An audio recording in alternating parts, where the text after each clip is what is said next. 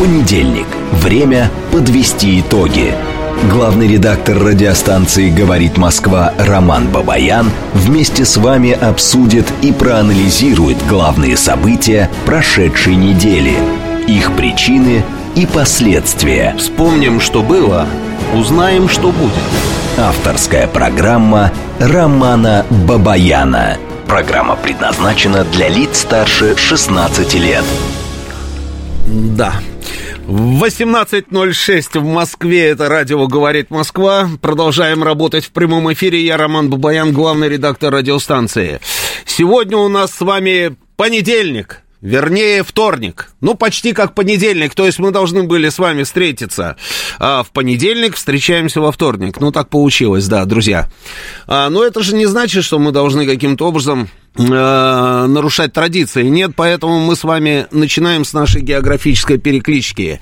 Волжский, Волгоградская область ждет с нетерпением. Москва очень ждет. Кольцово барабанит пальцами в нетерпении. Иркутск, прекрасный Краснодар. Думал, что он опоздал, таки нет из э, сдуваемого Краснодара. Слушайте, да, то, что происходит в Краснодаре это, конечно, это, конечно, впечатляет, да. А, Пятигорск, Москва, Германия, Татьяна с нетерпением нас ждет. Франкфурт тоже ждет. Хабаровск, Усть-Каменогорск, Дальнегорск, Приморье. А, Харабали ждут. Харабали это где у нас? А ну, пробейте, Харабали.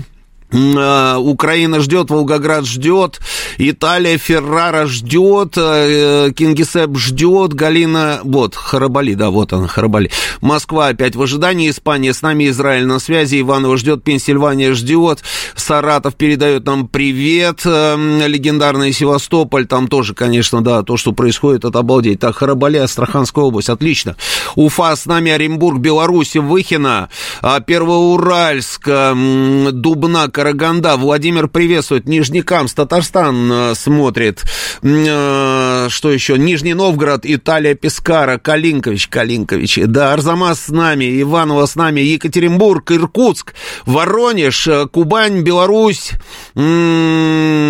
Волгоград, Першина, Ялта с нами, Люберцы, еще раз Самара, Сухой Ок, Свердловская область, Новосибирск, Мехико. Господи, Мехико, обалдеть, Мехико. Эм, Волгоград, э, Тимошев, Чувашия, Барнаул, Беларусь, Алмата, э, что еще, где это, да, Пента, Пентагон, это, конечно, замечательно. Остину привет. ЛНР с нами, Химки тут, э, значит, да, да, да, да, Уамбатор, Уамбатор, э, да, Уамбатор, это хорошо. Лермонтов, Ставрополе, Владимир, Москва, Смоленск, э, еще раз Казахстан. Прекрасная у нас с вами, прекрасная, на самом деле, география, замечательная. А, ну что, давайте телефон прямого эфира 8495-7373-94-8. А, телефон а, это нашего прямого эфира. Дайте мне листочки какие-нибудь. А, да. А, это телефон прямого эфира. Телефон для ваших смс-ок плюс семь девятьсот двадцать пять четыре восьмерки девяносто четыре восемь. Бишкек подтягивается. Киев, Греция, Ярославль. А, да. А, работает наш телеграм-канал, говорит Москобот. Здесь началась трансляция нашей с вами а, программы. Она же началась еще и на нашей странице ВКонтакте и на Ютубе. Она тоже началась. Сейчас наш звукорежиссер Александр Казаков нам расскажет о том, сколько человек уже подключилось.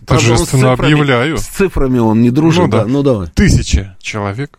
Что тысяча человек? Тысяча человек смотрят Посмотри прямо внимательно, сейчас. может быть, 10 тысяч? Хорошо, 10 тысяч человек. Не, не надо, вот, да, не надо, да. Тысяча человек. Ну, давайте поактивнее, поактивнее, друзья, что-то как-то маловато, да.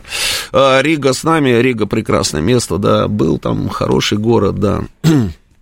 Набережные Челны, Самарканд. Ну что, друзья, а, значит, о чем мы с вами сегодня будем говорить, на самом деле? Говорить мы с вами будем все о том же, все о том же, а, что происходит у нас в зоне а, специальной военной операции, что происходит на Украине. Все вокруг Украины вертится. Вот куда ни посмотришь, так или иначе, мы все равно приходим к этой самой Украине.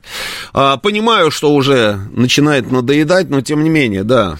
Надо уже заканчивать всю эту историю. Естественно, надо ее заканчивать так, как мы э, считаем правильным ее заканчивать, да. Э, ну, вот, вот, в общем, вот так, да. Что происходит на Украине? На Украине все не слава богу. Ну, у них всегда все не слава богу, а сейчас у них вообще все как-то как-то совсем э, грустно. Грустно.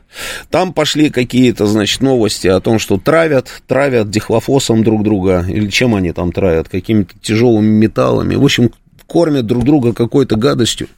А, жена этого Буданова там вроде бы как отравилась, а м- параллельно с ней отравились еще какие-то там а, разные там всякие функционеры, товарищи, не товарищи. А, что это такое, одному богу известно. Но при этом украинские аналитики, да-да-да, именно вот так вы не ослышались, украинские аналитики, они говорят о том, что а, это значит, это значит, что уже и Буданова тоже Зеленский сливает тоже ключевая история. Почему? Потому что Зеленский с Ермаком, они, конечно, хотят слить Заужного, потому что они его боятся, опасаются, я не знаю, как угодно называйте, да, в общем, Заужного они хотят тоже слить, при этом им не разрешают, там, товарищи, которые работают их начальниками и хозяевами ситуации не разрешают трогать Заужного, но они же, понимаете, а, это же была бы не Украина, если бы там вот все было бы, как говорится, так, как принято в человеческом обществе, да? Нет, они, они берут деньги, они говорят, дайте денег, дайте, дайте нам грошей, грошей, дайте побольше грошей, нам нужны этот самый, из, изброенные вот эти вот, как там, как будет по-украински э, оружие казаков? Откуда ж я знаю? Так а у тебя жена откуда вообще? Откуда она? Ну, с Москвы. А, да? А, ну ладно, не получилось. Ну хорошо. Сброя, да, сброя, вот, да. Дайте нам сброи побольше, дайте сброи, э, гроши, сброи, гроши, сброи, сброи, летаки, гроши, там вот это вот все нам дайте. А когда им говорят, ну хорошо, да, но теперь наш выход, и должны вы сделать вот то-то. Они говорят, да тю на да вы что? Да никогда, никогда мы этого не сделаем. А, вы говорите не трогать заужного, да вот у нас где этот заужный, мы его уже там просто, как говорится, не знаем, что с ним делать, хотим его слить, да. Тут еще Буданов какой-то нарисовался, этот Буданов нам тоже, вот он где, да, нам, мы хотим их всех слить, слить, слить хотим, а те говорят, нет, нельзя, нельзя, не трогайте, не трогайте. Они говорят, нет, все равно сольем, не трогайте, все равно сольем, мы вас накажем, а мы все равно сольем. Вы что, идиоты? Мы же говорим, говорим, что мы вас накажем, а мы все равно сольем. А потом такая пауза. Как накажете? А за что? За что накажете? Давайте побольше грошей и сброи, и не наказывайте. А мы вот что захотим, то и будем делать. Вот так вот они вот в этой парадигме они существуют. Они со всеми всегда себя ведут одинаково. Вот завтра, когда они проиграют, а они точно совершенно проиграют, вы знаете, кого они обвинят в этом? Не нас, нас они не обвинят, нас они уже обвинили там до того как. А кого они вообще начнут проклинать просто на каждом углу? Знаете кого? Американцев с европейцами. Вот кажется невероятным, но ровно так и будет. Они будут их проклинать. Они будут полоскать их, они будут плеваться, они будут вообще, вот, вот, ой, что они только не будут делать. Потому что вот так вот у них там принято. У них принято так. Вот, к сожалению, или, я не знаю, может быть, даже и к счастью для нас, вот современная ментальность украинского государства, она вот в этом. Она в этом. Американцы им говорят, вы облажались, у вас ничего не получилось, и у вас ничего и не получится, потому что наша разведка, она видит глубоко эшелонированную оборону, которую выстроили россияне. Наша разведка докладывает нам, что русские перевели свою экономику полностью на эти самые военные рельсы. Они штампуют и беспилотники в бесконечных совершенно количествах. И вы это видите, они летят каждый вечер над вами тучами. Они выпускают танки в огромных количествах. Они, дел, они сдают самолеты на вооружение вооруженным силам, чуть ли не каждую неделю несколько бортов. У них нет проблем ни с какими боеприпасами. Вы ничего не сможете с ними сделать. Поэтому вы поняли? Они говорят, да, поняли, поняли, поняли, да, поняли. Точно поняли? Да, точно, точно поняли. Ну тогда, поэтому попробуйте сейчас каким-то образом заморозить конфликт. У нас сейчас проблемы, говорят они, у нас выборы. У нас выборы. И мы, мы не знаем на самом деле, чем закончатся эти выборы. То ли мы победим, то ли нас победим, э, тот самый, то ли мы проиграем, да, то ли они победят. нам нужно выиграть время, хотя бы до этих самых выборов. Вот если мы побеждаем на этих выборах, тогда мы с вами снова, как говорится, там что-нибудь замутим. Но пока этой ясности нет. И поэтому, а, ну, помогите нам, помогите нам выиграть это самое время. Они поняли? Да, поняли? Они говорят, да, поняли, поняли, да, поняли. А, точно поняли? Да, точно поняли. Ну, отлично. Ну, давайте. А что нужно сделать? Не, подождите. А, ну, что нужно сделать? Попробуйте пустить какие-нибудь сигналы. А, хотя бы начнем с информационной повестки. Запустите в информационное поле сигналы, что вы хотите каким-то образом остановить боевые действия. Договориться о приостановке боевых действий. Поняли? Ну, конечно, поняли, что мы дураки, что ли, не понять. Конечно, поняли. Мы обязательно, да, да, конечно, да. Ну, давайте. А те ничего не дают. Они говорят, хорошо, видимо, видимо, все-таки по телефону объяснить не получается. Давайте сели там в Америке, прикинули, говорят, давайте все-таки, ну, другим путем пойдем. Ну, может быть, все-таки там, я не знаю, перевод там какой-нибудь корявый. Ну, мало ли, да, связь там плохая. Давайте купим билет Зеленскому, чтобы он прилетел сюда.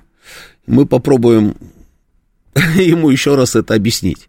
А, договорились, сделали, Зеленский прилетает. Они ему говорят, старичок, вот так-то и так-то. Попробуй все-таки договориться с русскими. Да не потому, что ты там типа хочешь с ними договориться. Ты же понимаешь, что с ними нужно договориться здесь и сейчас. А, таким образом, будет заморозка небольшая. Потом мы побеждаем этого отморозка Трампа. А, мы опять там все эти ручейки и реки финансовые запускаем в свою сторону – ну и дальше мы начнем тебе отстегивать там и технику, и бабки, да, ну, конечно, на тех же условиях, ты понимаешь, да, то есть откат, это все никто не отменял. Но, тем не менее, процесс мы снова этот наладим. Ты понял? Он говорит, да, конечно, понял, все, вопросов нет. Возвращается в Киев. Через полчаса делает заявление. Мы никогда не пойдем ни на какие переговоры с русскими. Украина не будет э, торговать территориями. Ну, что это значит? Да? Что, что мы отказались от каких-то там наших территорий, этого никогда не будет. Они сидят там в Вашингтоне и думают, то ли он идиот, то ли, то ли они что-то не так делают. Подумали, подумали, подумали, подумали, и говорят, ладно, давай так, давай, может быть, э, ну, мало ли, чувак там переутомился, там говорят, что там еще там что-то употребляет, ну, мало, ну, все может быть, да, давай, говорит, кого-нибудь другого все-таки этот сам позовем и объясним, кого там еще можно позвать. А ему говорит, есть там парень один, его фамилия Ермак, а кто такой? Ну, он там, говорит, вроде как центровой, там, да, офисом президента заведует, давайте его, говорит, купите ему билет, пускай прилетает, бизнес-классом купите ему билет, пускай летит. Короче, прилетает Ермак. Ему там говорят то же самое. Понял? Он говорит, ну, конечно, понял, что я идиот, что ли. Ну, слушай, ну, мы Зеленскому объясняли. А, он тоже вроде говорил, что понял. Да не, ну, ладно, на Зеленского внимания не обращал. Вы же понимаете, там переутомился парень, там 12 покушений было, там, или 6, там, или 5, да. А он на нервике постоянно, да, он, он, он в одной и той же одежде ходит, потому что нет никакого настроения у чувака, там, переодеваться не, не хочет. Поэтому на него внимания не обращайте. Мне сказали, а, я все сделаю. Все, все, вопросов нет, пацаны, да, вот я сказал, значит, я отвечаю. Возвращается. Возвращается. Мы не пойдем ни на какие договоренности с русскими. Они сидят там в Вашингтоне и думают, ну просто какой-то какой трэш, потому что уже непонятно, что делать а, и с кем разговаривать. И тут прилетает вдогонку. Да, мы вот вообще считаем, что мы зимой там продолжим наше а, контрнаступление, и а, все будет клево, э, мы отобьем там все территории, в общем, все будет замечательно, э, и вот увидите, э, весной мы все равно на набережной Ялты будем пить кофе. Они говорят, ладно, мы все поняли, Значит, тогда давайте поступим по-другому. Ну, они там сели у себя там где-то в Америке, да, и говорят, давайте поступим по-другому. А давайте мы им кислород немножечко перекроем. И начали перекрывать кислород. И понеслось, понеслось. Слева Рейтерс, справа Бумберг, Нью-Йорк Таймс, Вашингтон Пост.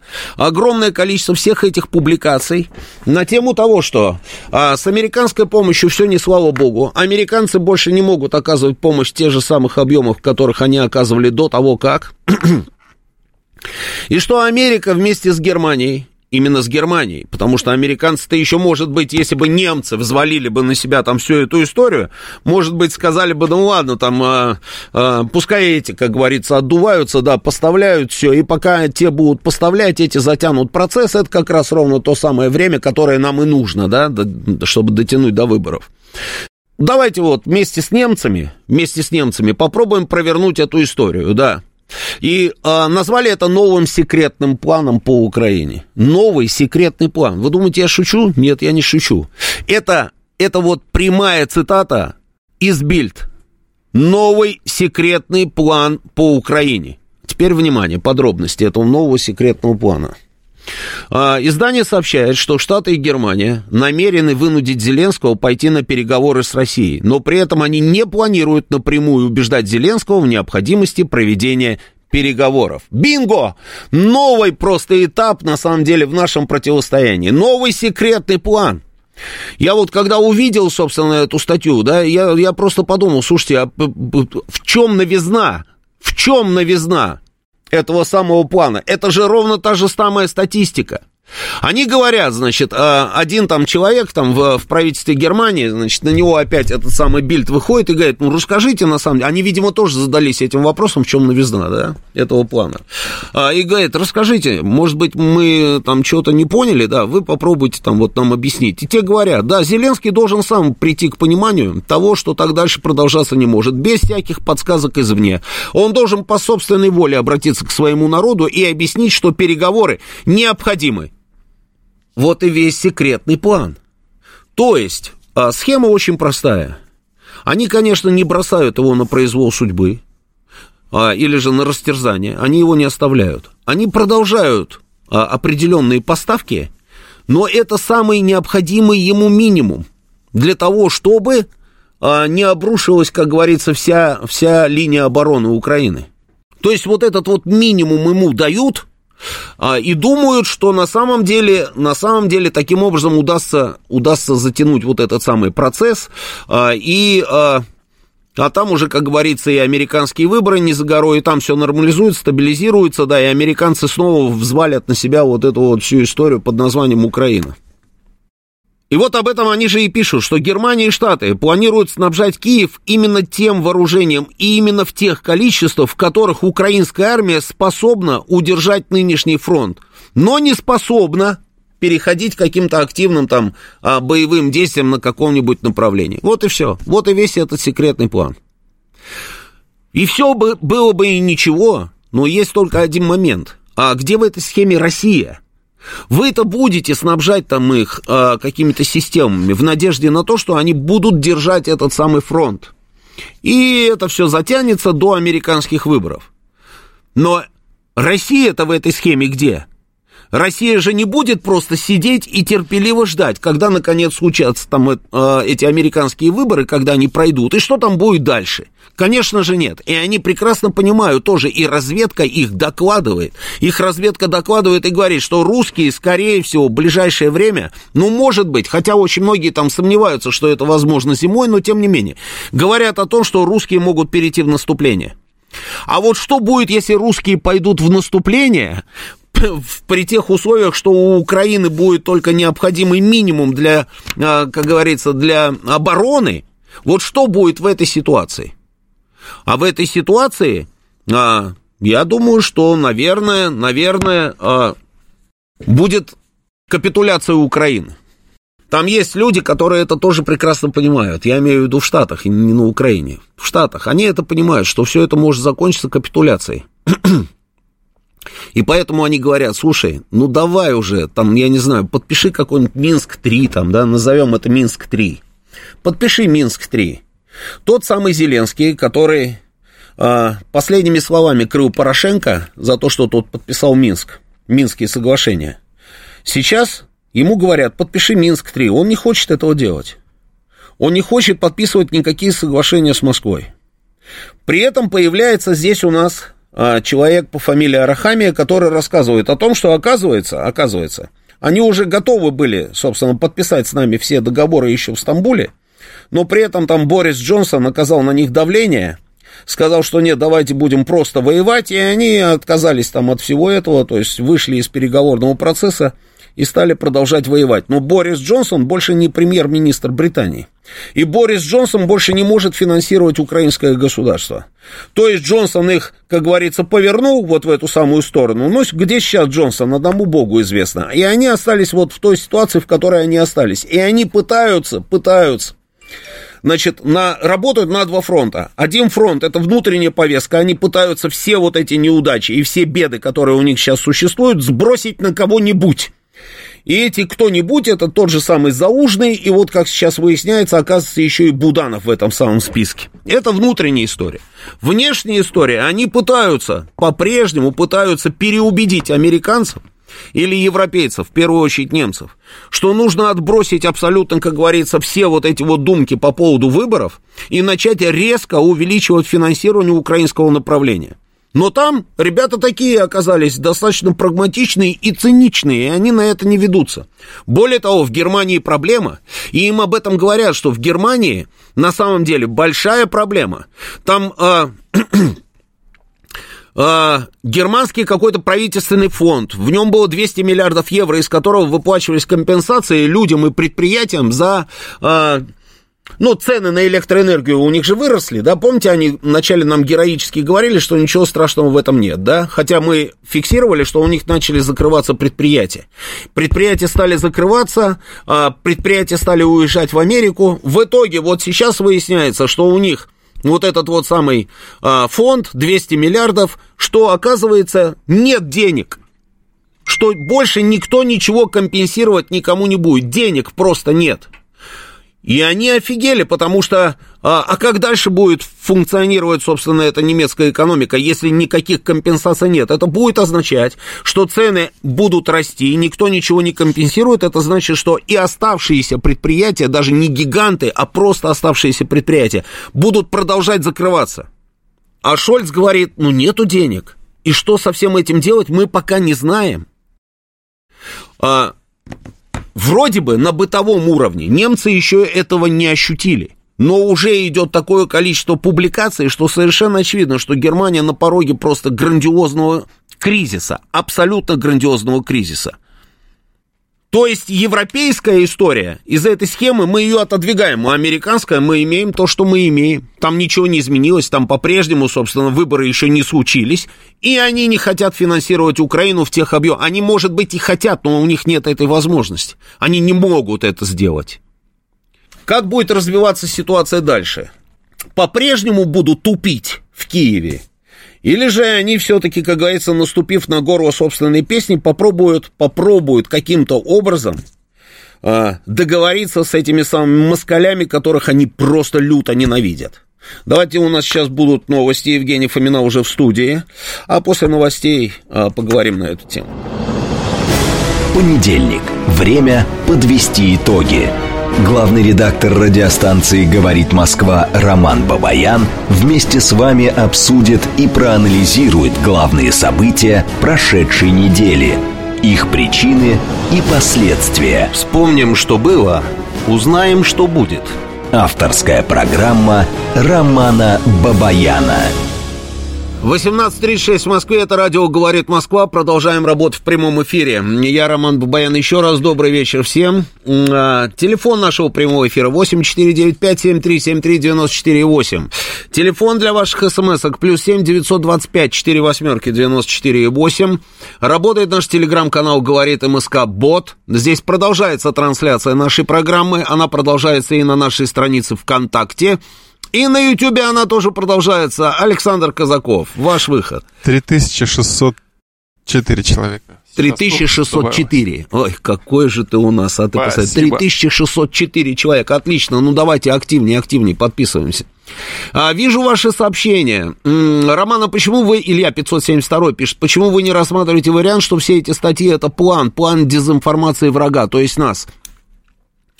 Рассматриваю. Рассматриваю, но понимаю, что это не план и не дезинформация, потому что м- приехал Остин, и а, в итоге, ну, с пустыми руками же, как говорится, неловко, да, и надо было с собой хоть какой-нибудь тортик привезти, да, и вот он, а, собственно, приехал, и 100 миллионов. 100 миллионов, помощь всего на 100 миллионов долларов. Если вы возьмете все эти цифры а, и посмотрите просто на самом деле, на какую сумму были все предыдущие пакеты помощи, то вы увидите, что это не план. Это действительно так. Это действительно, а, а, я не говорю о том, что у американцев кончились деньги. Я не про это. Деньги, наверное, есть. Но они же выясняют отношения друг с другом. Одни говорят, вот они выходят и говорят, у нас скоро выборы, да, дайте, раздайте лучше деньги пенсионерам и доблестным американским ветеранам, которые в, э, там, я не знаю, превратились в нищих. Это цитата по Трампу. А вы вместо того, чтобы раздавать американскому народу эти деньги и решать проблемы американского народа, вы посмотрите, что происходит. Дня не проходит в Америке, чтобы не случилась какая-нибудь катастрофа на железной дороге. Или же, а, чтобы где-нибудь какой-нибудь завод не загорелся. Это действительно, кстати, так, с, э, с инфраструктурой там беда-беда. Они туда бабки не вкладывают. Это всем известная история. А вы раздаете эти деньги какой-то Украине. Зачем вы раздаете деньги Украине? Вот мы, когда придем, мы, конечно, конечно же, раздадим деньги исключительно нашим доблестным ветеранам. Это все, конечно, э, ну так себе, как говорится, да, это все предвыборная история, да. Но тем не менее, это выглядит именно так. И поэтому те, которые сейчас сидят на этих деньгах и которые могут ими распоряжаться, они боятся сейчас это делать. Почему? Потому что завтра выборы, и они просто эти выборы проиграют. И никакими заслугами, никакими заслугами своими, прошлыми заслугами, они не могут спасти, не смогут спасти ситуацию. Это, это, это действительно так. Поэтому а, плана никакого нет. Это, это мы с вами думаем о том, что сидят какие-то гениальные там перцы где-то, да, которые затеяли там что-то такое супер, супер хитрое, да, и вот информационно пытаются нас обмануть, чтобы мы повелись, и чтобы что? Илья 572, чтобы что? Чтобы что случилось? Ну, допустим, хорошо, они вот дезинформи... дезинформировали нас, и мы должны же что-то сделать, они должны э, что-то получить. То есть, чтобы что произошло? Да в том-то и дело, что ничего не происходит, и мы не ведемся на всю на эту историю, мы идем в соответствии с нашей разработанной стратегией. Мы а, в лоб не прем там ни на какие укрепрайоны, мы ничем, ничем этим не занимаемся. Мы наносим удары по их инфраструктуре, по всевозможным объектам каждую ночь. Каждую ночь мы это делаем. Мы нарастили производство этих беспилотников, это очевидная совершенно история, ну посмотрите и почитайте, что они сами пишут. И мы готовимся, готовимся к этому решающему броску. Поэтому нет, это не план. А я не могу поверить в то, что мы тогда были готовы подписать какой-либо мирный договор. А, это, англосаксонск, это англосаксонское вранье. А, а, я понял, вы про Стамбул, да, мастер? А, вы не верите в то, что мы могли подписать договор в Стамбуле, да? Ну, я не знаю. Я не знаю, есть, есть такая версия, что э, на самом деле мы знали знали. Мы же знаем, на самом деле, этих пассажиров, да, с кем мы имеем дело, да. Мы их знаем прекрасно. Лучше, чем кто бы то ни было. И мы знали, что они э, выскочат. Выскочат из этого формата. И, в принципе, как говорят, ну, зато мы в белом. Мы предлагали мир, мы предлагали договориться, они не захотели. Ну, козырь на нашей стороне, да, согласитесь, у нас. То есть когда мы идем, допустим, на переговоры к тому же Китаю, или, как это сейчас принято говорить, глобальный юг, мы им все время говорим, ну и вот посмотрите на заявление нашего президента, мы все время говорим, что Россия никогда не отказывалась ни от каких переговоров. Это действительно так. И ставку мы делаем на то, что они сами на самом деле на эти переговоры не пойдут, а это нам выгодно. Но это очевидная история, это нам выгодно. Они не идут на эти переговоры. А нам это выгодно. И пускай не идут, но при этом мы всегда и везде можем, как говорится, на любом балконе, вот выйти из любого балкона, кричать, как говорится, о том, что мы за эти самые переговоры. Вначале я тоже переживал, думал, что, ну, слушайте, ну неужели, ну у нас наверняка найдутся там какие-нибудь там товарищи, которые а, шепчут там а, на ухо там президенту там или еще кому-то, да, чтобы вот, да, давайте договоримся, ну давайте договоримся, да. Сейчас у меня совершенно, как говорится, другая другое мнение. Я уверен, что никаких переговоров не будет, но мы про них продолжаем говорить. А они не идут на переговоры. Они не идут на переговоры, потому что они тупые. Вот они просто упертые бараны, которые не понимают интереса украинского государства. Они никогда его не понимали. Никогда его не понимали. И все, что происходит с Украиной, и что с ней будет происходить, и во что в итоге превратится Украина, и будет ли она вообще существовать целиком и полностью, это дело их рук. Они сами все это сделали. Сами все сделали. И а, выгодно нам это? Конечно, нам это выгодно. И кто бы им там что ни говорил и не советовал, они не могут пробить вот эту вот стену вот этой самой ментальности современного украинского государства. Не пробьют. Упертые идиоты. Все, что с ними случилось, это знаете, это результат такой многолетней, многолетней упорной, самоотверженной совершенно деятельности – Именно они довели Украину до того состояния, в котором она сейчас находится. И они дальше, дальше продолжают, собственно, ее топить. Она вот пытается каким-то образом там периодически там всплыть, сделать за, за, за как говорится, за воздухом, там, за глотком воздуха. Но они же сами ее тащут за ноги вниз, и они ее утопят. Нам это выгодно? Конечно, нам это выгодно. Даже не буду отрицать, что нам это выгодно. А ведь совсем недавно это был братский народ. Как людей портит демократия и деньги. Да.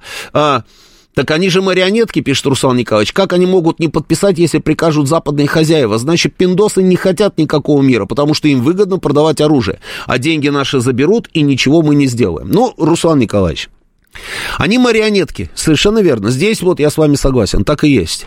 Как они могут не подписать, если прикажут западные хозяева? Да вот они же не подписывают ничего. Они же ничего не подписывают.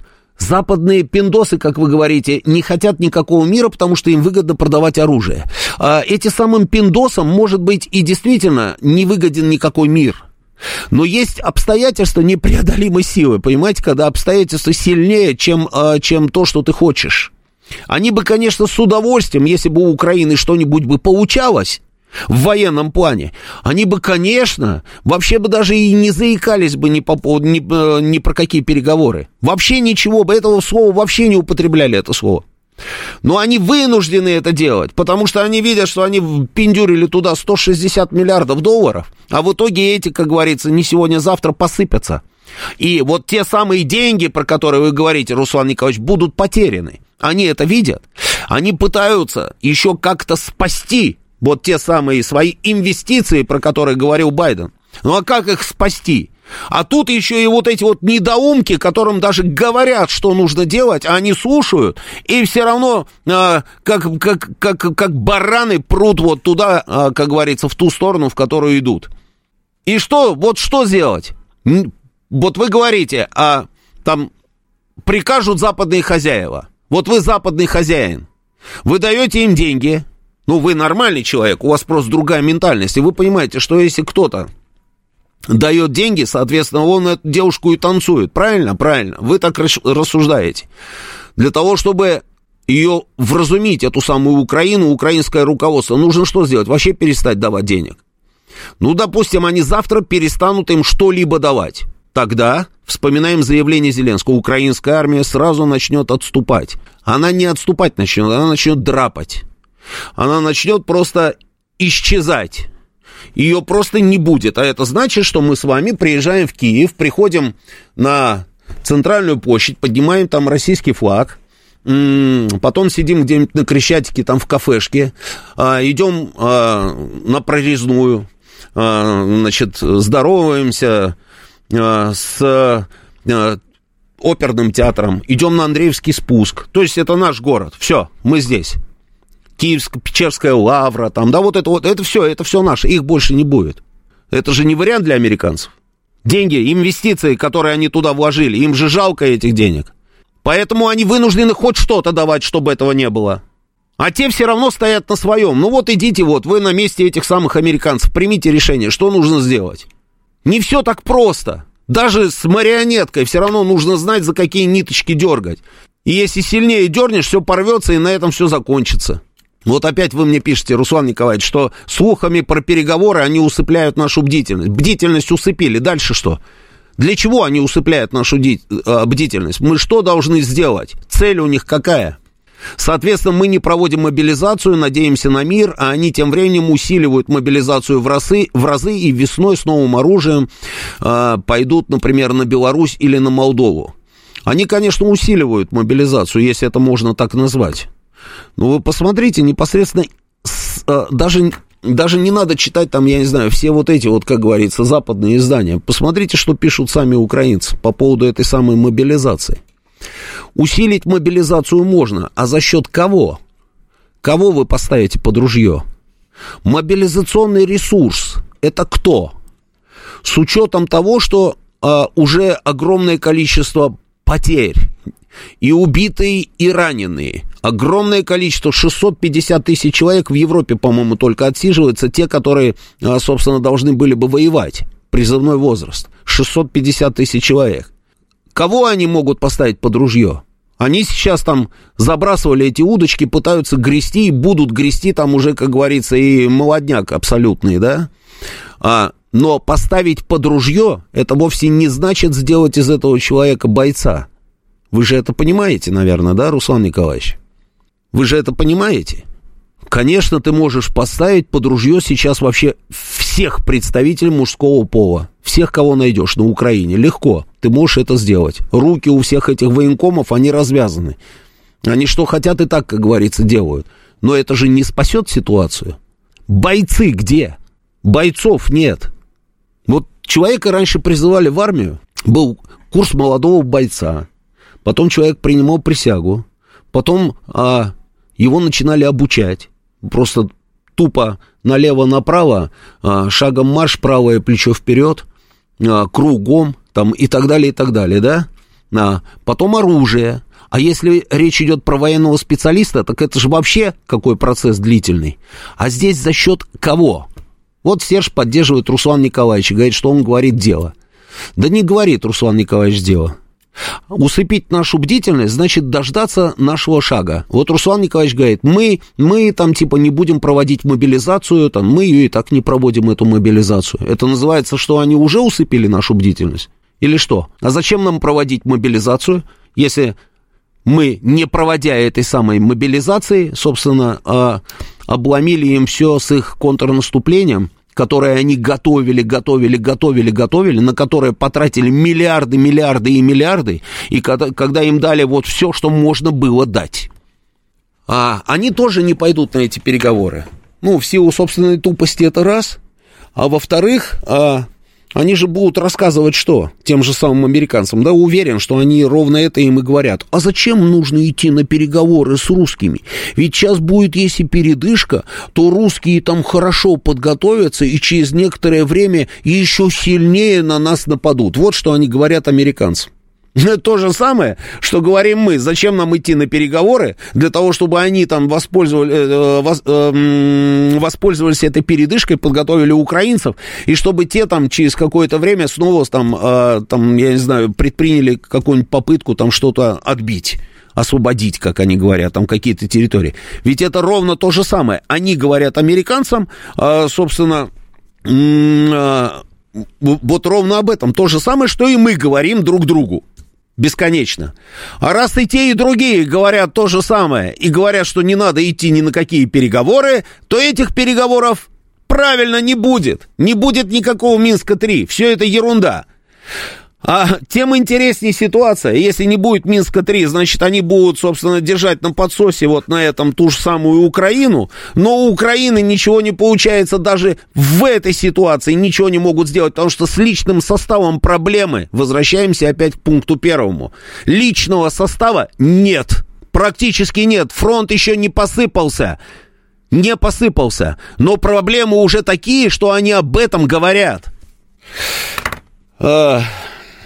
Пусть печатный станок запускают, а, Наташа пишет. Да дело не в печатном станке, печатный станок-то можно запустить. Дело не в печатном станке, да что ж такое-то? Я, наверное, как-то неправильно объясняю. Они запустят сейчас печатный станок, и они проиграют выборы, потому что люди, которые идут против них, они обязательно это будут использовать. Понимаете эту историю? Они будут говорить, что они запустили станок. А это значит, что сейчас у нас инфляция такая, что мама не горюй. А это значит, что государство не выполняет никакие социальные свои обязательства. А это значит, что у нас пенсии и зарплаты на самом деле, а инфляция их сжирает еще, как говорится, на следующий день после того, как мы получаем эти деньги. Да лучше эти деньги раздать а, ветеранам. Понимаете, Наташа, о чем я говорю? Дело не в станке. Бонзамо пишет, топить будут до талой, к бабке не ходи. Если серьезно, я до сих пор не могу понять, а как мизерная западенщина страну захватила. Загадка. Вообще никакая не загадка. Ну, просто не загадка. Для меня это тоже было в свое, э, в свое время загадкой, а, а потом нет. Потом нет. Я помню, у меня были друзья в Киеве, а, ну, русские ребята, один в МИДе работал, другой бизнесом занимался. Я им говорил, слушайте, а, как так получается, что вот это вот горстка там западенцев диктует вам свою повестку, и вы на это все ведетесь? Он говорит, ну вот, вот как-то так, да, это ладно, там типа они буйные, но их немного. Это вот говорили вот эти вот самые ребята. А, они буйные, но их немного. В итоге мы с вами увидели что? А мы с вами увидели то, что эти буйные на сегодняшний день, по большому счету, просто, а, ну, они уже давно, они просто навязали всем свою повестку, и сегодня мы имеем ту страну, которую имеем, под названием Украина. Как они к этому пришли? Да я же вам говорю, это была многолетняя, на самом деле, работа. Они много лет шли к этому результату, и они сейчас его получили, они к нему пришли. Я не знаю, а вы подписаны на мой телеграм-канал? Вот я к слушателям своим обращаюсь. Подпишитесь на мой телеграм-канал. Роман Бабаян, он называется, оригинальное такое название. Роман Бабаян. А, я там а, раз в неделю, значит, записываю такую небольшую программку. 30-минутную, называется она «Моя правда». Ну, у меня все то, ну, НТВ своя правда, а здесь моя правда, да? Вот моя правда. И я э, об основных событиях, скажем так, ну, делюсь своими мыслями, как говорится, по поводу того, что происходит в мире там и внутри, да? Вот последний выпуск «Моей правды», он был ровно про это, Бонзамо. А, как они к этому пришли и как страну захватила западенщина. Вот ровно про это. Ну, хотите, вот я напомню, там, как говорится, всем. Вот меня просят, продиктуйте, пожалуйста, еще раз телеграм-канал. Ну, давайте, запоминайте. Роман Бабаян. Вот такой вот телеграм-канал у меня. А, ну, вот смотрите. Рухнул Советский Союз. Появляется государство Украина. Это какой у нас год? 91-й, да? 91-й. 91 год. Во главе государства Украина господин Кравчук, товарищ Кравчук. А, этот человек говорит, ой, а, на Украине там кто только не живет, и русские, и то, и все, и другое, и 20 и 30 Мы, говорит, у Гудошникова в перепосте смотрим, Савель Михайлович говорит, так а, это здорово, да, это хорошо, да. Ну, можете смотреть у меня, в принципе, без всякого перепоста. Да. У нас все будут все будут э, обладать равными правами, у нас всем будет комфортно. Украина прекрасная страна, мы были житницей Советского Союза, помните все эти истории, да? Мы кормили весь Советский Союз, а теперь заживем, потому что Советского Союза нет, и мы будем кормить сами себя, и чего у нас только нет. И это была совершеннейшая правда, и чего у них там только не было. И наука была, и промышленность была, сельское хозяйство потрясающее, море есть с незамерзающими портами. Просто замечательно. Ну, действительно, вот а, живи, как говорится, да, и процветай. А, ну, что они стали делать? Что они стали делать? Они потихонечку, потихонечку начали движение от России. Вот казалось бы, зачем? Ну зачем? Вот на этот вопрос ответа нет. И кто бы у них не становился руководителем государства, вот кто бы не становился, Кравчук ли, я, я у него как-то спрашивал, он, я его, мы ему звонили, выводили ко мне в эфир, там, несколько лет назад, когда он еще был жив. Я задавал эти вопросы, зачем? Зачем это все нужно было делать? Какую цель вы преследовали? прекрасные отношения. Борис Николаевич Ельцин отдал вам все, что можно было отдать. А Крым хотите? Да на здоровье. Сам Кравчук рассказывал, что он больше всего боялся, что на всех вот на этих вот переговорах и в последнюю уже Беловежская пуща он боялся, что Ельцин вспомнит про Крым. И готов был, если бы Ельцин поднял бы этот вопрос, отдать Крым России. Но Ельцин не вспомнил, а если вспомнил, не сказал. Ну, то есть отдали Крым спокойно, ну, получайте. Получайте там вот полуостров, за который а, российское государство, Российская империя кровь проливала там веками. Хотите, пожалуйста, ладно, забирайте, все, вы же братские ребята, там просто замечательно, будем жить дружно. Но нет же, но нет, они все равно пошли этой дорогой. Президент Ельцин говорит, каждый из нас должен утром просыпаться и вспоминать, что мы сделали для Украины. И я сейчас найду это видео, вот то, что я сбросил, у вас не загрузилось. Сейчас я его вам сброшу, загрузите его как-нибудь. Напомним людям. Те, которые постарше, это прекрасно помнят. Те, которые помоложе, они даже, наверное, и не знают. Ну, давайте сейчас напомним всем, вот поэтапно напомним, как они к этому шли, раз вот про это вы спрашиваете, Бонзамо.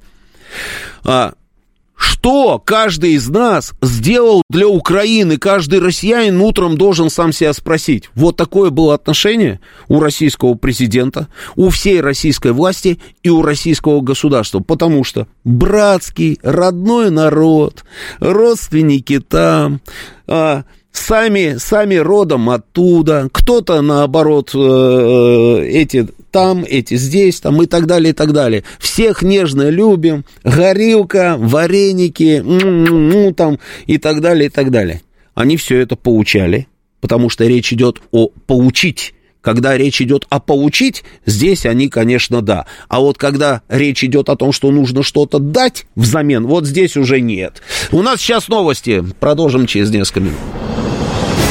Понедельник. Время подвести итоги.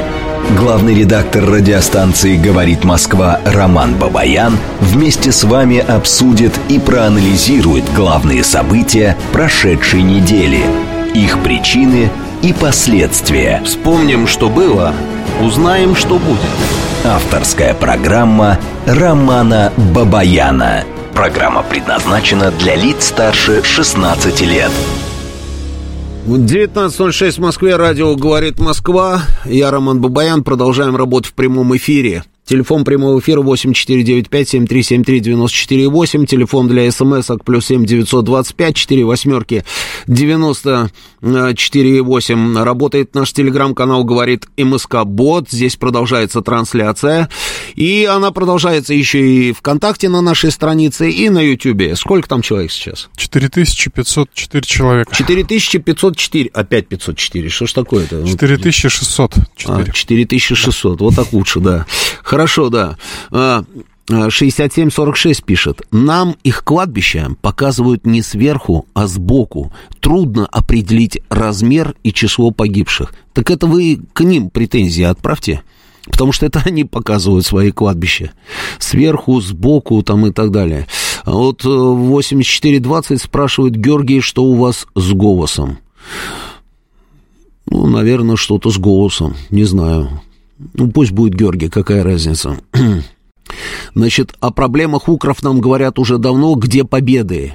67-46. Э, ну вот и смотрите внимательно за ситуацией и узнаете, где победы. Значит, э, ну так вот, значит, потом приходит Кучма. Ну, Кучма, помните, красный директор, да, он откуда у нас, из Днепропетровска, да, Кучма, да, Кучма, Днепропетровск, юго-восток Украины, русские вот территории, там все, приходит Кучма. Тот самый Кучма, а, который раз и пишет книгу «Украина не Россия». Спрашивается, зачем?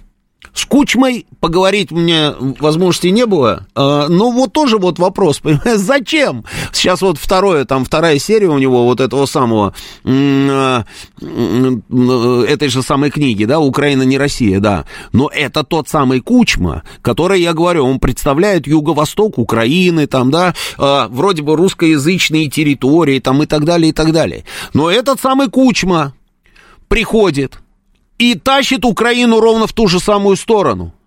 С Крымом что происходило, с Севастополем, там, с Черноморским флотом, это же, это же просто уму непостижимая история. Все забыли, все забыли. Вот те люди, которые мне начинают рассказывать о том, что «Ай, как же так? Это же мы же все-таки первыми напали» там и так далее. Да, конечно, мы первыми напали, да, пускай будет так. Но почему? Где мы только с ними не делили Черноморский флот? Если бы вы видели, как проходили эти переговоры. Мне вот отдельно книгу можно написать по поводу того, как мы делили Черноморский флот. Я с Грачевым, с нашим министром обороны, куда я только не летал. Это, этот, этот процесс был бесконечным. Мы уже, знаете, уже как к анекдоту относились. А, командировка, куда-то летим, ну, наверное, Черноморский флот будем делить опять. И, и, и в Севастополе делили, и в Сочи делили, и в Москве делили, и в Киеве делили Черноморский флот, и даже в Тысовец забрались. Это знаете где? Это высоко в горах, это Карпаты, это горнолыжная база, и там тоже делили Черноморский флот. А знаете, как мы его делили? В Севастополе переговоры. Грачев говорит министру обороны Украины, говорит, слушай, а, ну надо бы уже как-то как нам что-то вот как-то определиться, да, кому что. Тот говорит, ну, конечно, да, конечно, надо, да, да. Ну, давай, говорит, определимся. Скажи, что вы хотите? Вы что хотите? Давайте вы просто обозначите, что вам нужно, и мы согласны, заберите себе это, остальное оставите нам. Дальше как в кино. Помните этот Папандопола? А, это мне. Вы помните, нет? Найди вот эту вот штуку. Вот, да. Это мне, это опять мне, и это тоже мне. А вот это, а вот это, а вот это вот, ладно, вот это вот тебе, а вот это тоже мне. Вот так они делили флот. Это просто невероятно. Слушайте, Грачев им говорит, корабли, корабли, а, корабли нам. Он говорит, хорошо, а катера? У катера, конечно, тоже нам. Он говорит, все вам, что ли? Тогда флота нет. А, они, о, тю, а, а шо, а шо, а как, а, а как тогда? Он говорит, ну, хоть какие-то корабли-то нам, может быть. Он, они такие, корабли вам, да? А, нет, корабли нам. Он говорит, ну, хорошо, тогда катера нам. Они говорят, не, катера, катера тоже нам. Он говорит, да что такое, слушайте, давайте, давайте подумайте, и потом снова встретимся, да, я доложу сейчас президенту, да, и президент, там, может быть, с вашим президентом переговорит, там, решим, как будем делить Черноморский флот. Проходит какое-то время, и опять... И в итоге в Севастополе они нам говорят, мы забираем себе всю, всю береговую инфраструктуру, а это маяки, там это причалы, вот это вот все, да, мы все забираем себе. А наши говорят, не, ну подождите, нам же тоже нужно что-то такое оставить, чтобы где-то же должны стоять, базироваться же где-то должен Черноморский флот. Если вы забираете все причалы себе, где он будет базироваться? Все время в море, что ли, корабли будут стоять? Они такие, а что? Ну, нет, давайте этот самый, вот маяки точно нам. Мы говорим, подождите, ну нельзя же все маяки, чтобы были только у вас, потому что нам же тоже нужны маяки. А если вы вырубите эти маяки, как мы будем, собственно, ориентироваться, как корабли будут швартоваться? Он им говорит, вот никогда не забуду, у них, значит, в Николаеве на стапелях стоял, стояла железяка, просто такая ржавая вот эта вот вся история, много лет там стояла, все никак никто достроить не мог, да. И, э, а он говорит, да, давайте мы заберем это и достроим этот корабль. Не, нам самим это нужно. Он говорит, ну вы же не будете достраивать, деньги есть у вас? Да нет, денег нет. А, а зачем тогда вам эта история? Да, мы разберемся, пускай будет у нас. И он не выдержал, говорит, слушай, ну это как вот в анекдоте, это при мне все было. Он говорит, анекдот такой есть, что смогу съем, остальное понадкусываю, это точно про вас. И он такой, в сердцах, а он такой резкий был мужик, ну, десантник, десантник, боевой генерал. Он поворачивается, говорит, все, давай садимся в машину, улетаем, надоели, просто невозможно с вами разговаривать. Каждый раз едешь и думаешь, что ну вот сейчас точно уже, как говорится, обговорили все вроде бы как, да, а приезжаешь и выясняется, что все, опять все то же самое. Мы приезжаем на аэродром Бельбек, и они нам трап не дают вот это вот мелко, мелкотравчатая вот такая пакость, трап не дают, и мы поднимаемся на Ю-62 министра обороны России по лестнице, которую нам сбросил вот такую эту специальную лестницу, там генерал-майор, а, личный пилот министра обороны, борта министра обороны, сбросил нам лестницу, и вся делегация Российской Федерации поднималась по этой лестнице. Наконец поделили, вроде бы как поделили, там все, да, вот а, теперь вот это вот наше, а вот это вот ваше. Хорошо, все договорились, отлично, там вроде бы подписали, там Черномырдин подписывал а, в Сочи договоренность о разделе Черноморского флота. В Сочи там гостиница есть Редисон Лазурная, и вот там вот, собственно, это все и происходило. Историческое место, я бы там просто табличку бы огромную мемориальную повесил, что, наконец, вот здесь закончилась эта эпопея Тягомотина с разделом Черноморского флота. Ну, дальше следующая серия. Следующая серия. Они стали нам все время повышать на стоимость аренды, стоимость за, наш, за нахождение нашего Черноморского флота в Севастополе. Это уму непостижимая вещь, уму непостижимая. Российский президент рассказывает о том, что каждый из нас должен задаваться по утрам вопросом, что мы должны сделать там еще для Украины.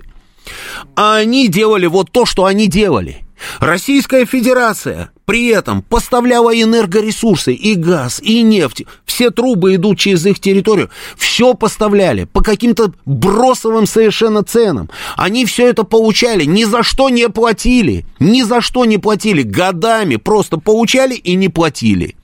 Получали и не платили. Миллионы украинских граждан работало у нас здесь. Здесь работали вместо таджиков, узбеков и киргизов, которые вы сейчас видите на наших улицах, были украинцы, украинские граждане. Они все работали здесь, потому что они умирали с голоду. Государство просто наладом дышало. И каким-то образом нужно было населению выживать, и Российская Федерация разрешала это делать. Они вывозили отсюда грандиозные деньги, наши закрывали на это глаза. Это все было, это все было. Когда им показалось мало увеличивать стоимость за нахождение нашего Черноморского флота, они ну, братское государство, дружеская страна такая, знаете, ну, ну, свои же ребята, да, один народ, да, вот как у нас. Они сделали, знаете что? Они запретили перемещаться нашим военным автомобилям в Севастополе, нашим военным автомобилям, запретили перемещаться по Севастополю без разрешения коменданта украинского, украинского коменданта, коменданта Севастополя. Я разговаривал с нашим мичманом, с одним. Он говорит, слушай, дурная история, дурная история. А, дальше, дальше вообще было интересно. Вначале запретили перемещение в светлое время суток только с разрешения коменданта Украины и только в темное время суток, то есть по ночам. И Мичман говорит, слушай, говорит, просто дурная ситуация, у меня даже а, белье из воинской части, а там же много военных городков, да, белье грязное до прачечной, до банно-прачечного комбината довести не можем, только ночью можем вести. Зачем? Зачем? Вот вопрос. Какую цель преследовали? Для чего вы это делали? А как они хотели захватить наш а, адмирал Кузнецов, авианосец, который мы построили? Они же туда спецназ загнали. Команду нашу, безоружные моряки, они прям положили их на палубу. Это все было. Это было. И это было в то самое время, когда мы говорили, братский народ, а, а, один и тот же народ – дружеская страна, что хотите, то и дадим. Хотите это, пожалуйста, хотите то, пожалуйста. Нужно денежек заработать, да на здоровье. А они продолжали движение в эту сторону. Фильм «72 метра» помните? Янычар, помните, да, когда он... А теперь прощание славянки, помните, да? Кто еще хочет принять присягу Украине? Иванов, ты-то куда? Ты-то куда, Иванов? А ты давай, давай, Голопупенко, принимай присягу, у тебя же здесь огородик, жена, теща, принимай присягу. Вы думаете, это а, художественный фильм просто, и поэтому это все, как говорится, а, фантазии сценариста? Нет, это все было. Я не помню а, точно, как называлась подводная лодка, но они, экипаж подводной лодки, обманом просто собрали экипаж, устроили построение, и когда личный состав построился, им сказали, что сейчас будете принимать присягу украинскую. Они офигели и сказали никакой присяги. И ушли. И именно вот, видимо, вот этот самый фрагмент в, этих, в этом фильме, собственно, вот так вот и обыграли. Зачем? Вопрос. Зачем это надо было делать? Приезжают сюда болельщики. Значит, матч был, по-моему, если я не ошибаюсь, Спартак играл с Динамо Киев в Москве. Ну и, соответственно, там ребята же горячие с той с другой стороны, да. А, там немножечко побили друг друга, и кого-то задержали там и э, по отделениям, да, там от милиции, значит, при, привезли все. А, я снимал, значит, одних задержанных, Ну, так получилось. Я вообще, в принципе, этим никогда не занимался, этой темой. А тут вот так вот получилось, значит, то ли на дежурстве был в редакции, то ли что. И мне наши мили... милиционеры показывают, говорят, слушай, говорят, так интересно, у них у всех в кармане памятка. Памятка у болельщиков. Болельщиков, которые из Киева приехали, памятка. И он показывает мне эту памятку, а там написано, значит, вы должны запомнить, что вы едете во вражескую страну, и поэтому, если с вами будет происходить что-то, что-то, понимаешь? Это какой был год? Вражеская страна. У них это было вот так, а у нас братский народ, братский народ, да ну что вы, там же, там же у меня родственники, у меня же жена из-под Чернигова, а я сам-то из Харькова, там и так далее, и так далее. А они уже шли этой дорогой, уже шли, получали наш газ, Газпром, значит, наш Газпром. Но они долго терпели. Ну вот надо отдать им должное. Они терпели долго-долго. Значит, это был какой год? Сейчас я, господи, чтобы не соврать, чтобы могли бы проверить то, что... Ладно, долго. Где-то 92-й, 93-й. А, значит, 92-й, внимание, 93-й год. То есть государство Украина существует два года на тот момент. И у них долг за наш газ, наши пересчитали, говорят, блин, что-то 250 там или 300 миллиардов а, задолженность. Ну, найди, вот, чтобы я не врал, да. А, 250 или 300 миллиардов рублей задолженность, заплатите, говорят, а, ну, может быть, что-нибудь там дадите, этот самый, там, какие-нибудь деньги, да, ну, как-то нехорошо получается это все. А те такие, а что такого? Ну как вам не стыдно? Мы же, мы же этот самое, но это же мы, это же мы, Украина. Ну а вы, вы нам говорите, заплатите какие-то деньги. Ельцин говорит, не, ну это да, но мы же как бы теперь уже разные там э, страны, там все дела, нужно уже там как-то вот по-другому выстраивать отношения. Вы же сами говорили, вот опять же за Черноборский флот мы вам платим там все. Они говорят, не, ну тю, ну что это, что это, что это, не, никуда не годится. Нема грошей у нас. Что хотите, то и рабите, или как там, ну, в общем, что хотите, то и делайте. Нет у нас денег никаких. Наши думали, думали, думали, думали, значит, решили. А, переделали вот эту вот самую задолженность, да, Э, каким-то образом, э, значит, думали, как, как, они будут погашать. Предлагали им какой-то бартер, да, а они, они э, от бартера, значит, отбрехались, то есть не случилось никакого бархат, бартера. А в итоге мы, значит, договорились, что этот самый долг мы трансформируем, переделаем по какой-то хитрой схеме и впишем это как вот в долг украинского государства, внешний долг Украины перед нами. Расчет был какой? Расчет был, и мы все это прекрасно понимали, что Украина, конечно же, ничего погашать не будет, и там через паузу начнется процесс, знаете, с хитрым названием реструктуризация долга. Это вот всегда меня радовала эта история. Мы все время всем реструктурируем этот самый долг, да, по большому счету просто тупо списываем. Вот так списали первый долг.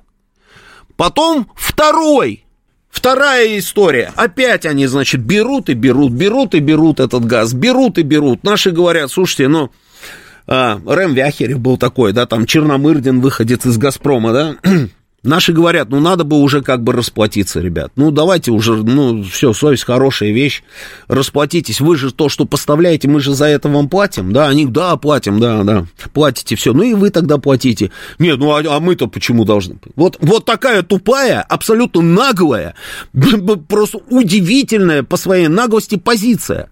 В итоге опять начались переговоры. Начались переговоры, и они такие, ладно, мы с вами расплатимся. У нас даже есть чем расплатиться. Сделали они гордое заявление. Чем будете расплачиваться, ребят? Мы вам отдадим самолеты. Самолетами расплатятся. Какими самолетами? Это стратегические бомбардировщики, которые просто тупо остались на их территории после распада Советского Союза, да, вот там то, что у них базировалось на территории, вот эти вот стратегические бомбардировщики, говорят, мы вам их отдадим. И они их отдали, да, надо отдать им должное, они их отдали. Я уж не помню, сколько там было бортов, но я помню, когда я снимал в городе Энгельс утилизацию этих самолетов, потому что наш технический состав, а, это в, в Саратове, да, там через, через мост, а на, наши технари говорили, слушайте, это вообще удивительно, что они сюда долетели, эти самолеты, потому что они отправляли эти самолеты как плату за свою многомиллиардную задолженность за газ, Они, а, они раскурочили все, что можно. Там же огромное количество блоков есть разных.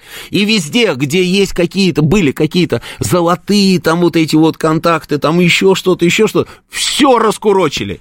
Самолет долетел, но, но он был в таком состоянии, были эти самолеты, что наши их взяли, их просто распилили.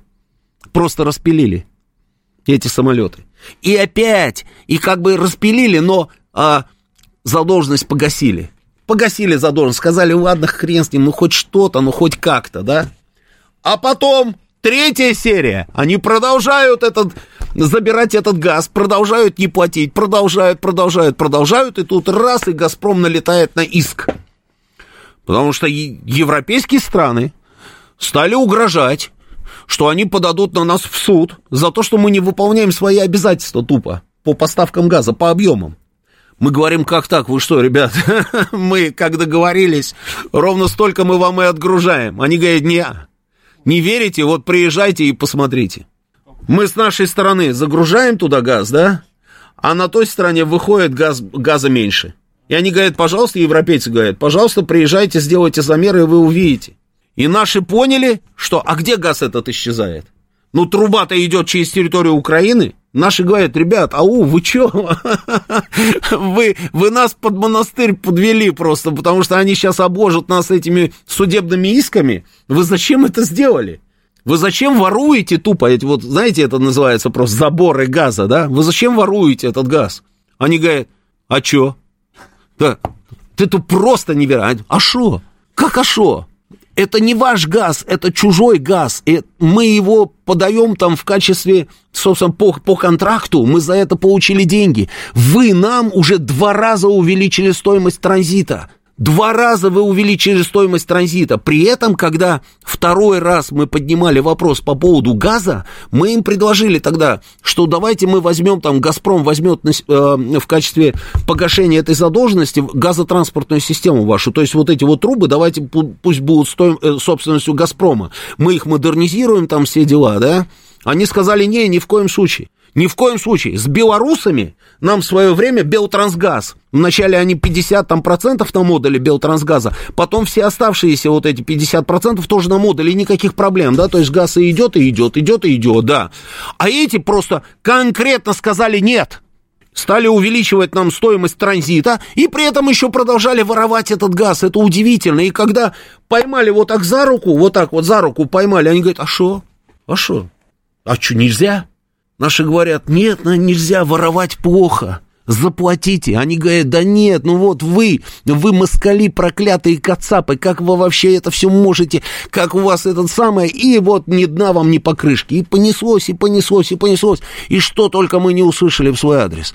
Они развязали газовую войну против нас. Они сделали это, они сделали другое, 20-е, 30 И это все, это все. А, и при президенте, который русский, и представляет русскоязычные регионы. А потом был Ющенко. Это же вообще, мама, не горюй, типа про западный Ющенко. Помните, в результате третьего а, тура выборов на Украине, Майдан 4-5 года. Нет такого случая в истории, чтобы был третий тур выборов, но на Украине это есть. Да, Ющенко приходит к власти и тут же делает Бандеру национальным героем Украины. Пожалуйста. Вы спрашиваете, как они к этому пришли? Вот так они к этому и пришли.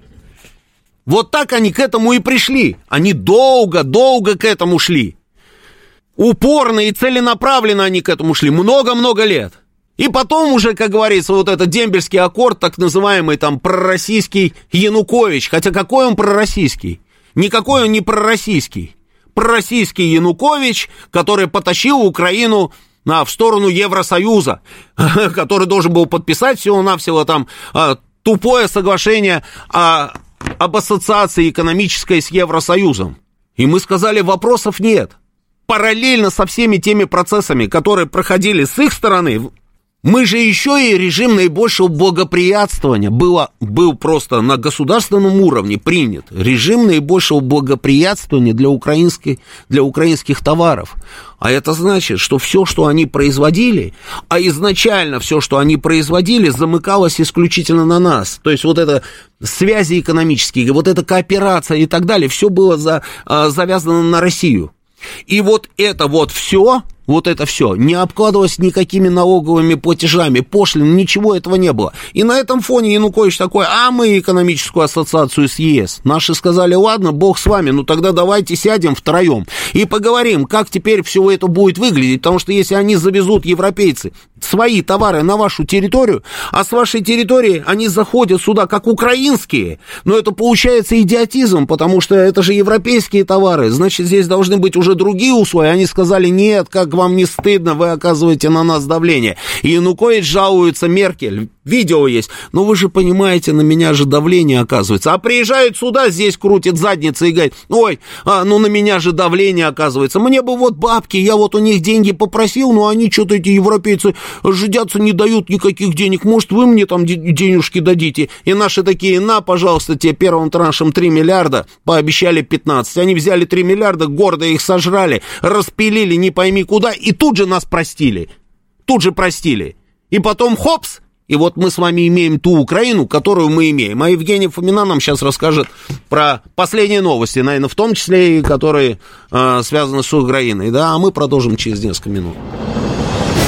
Понедельник. Время подвести итоги.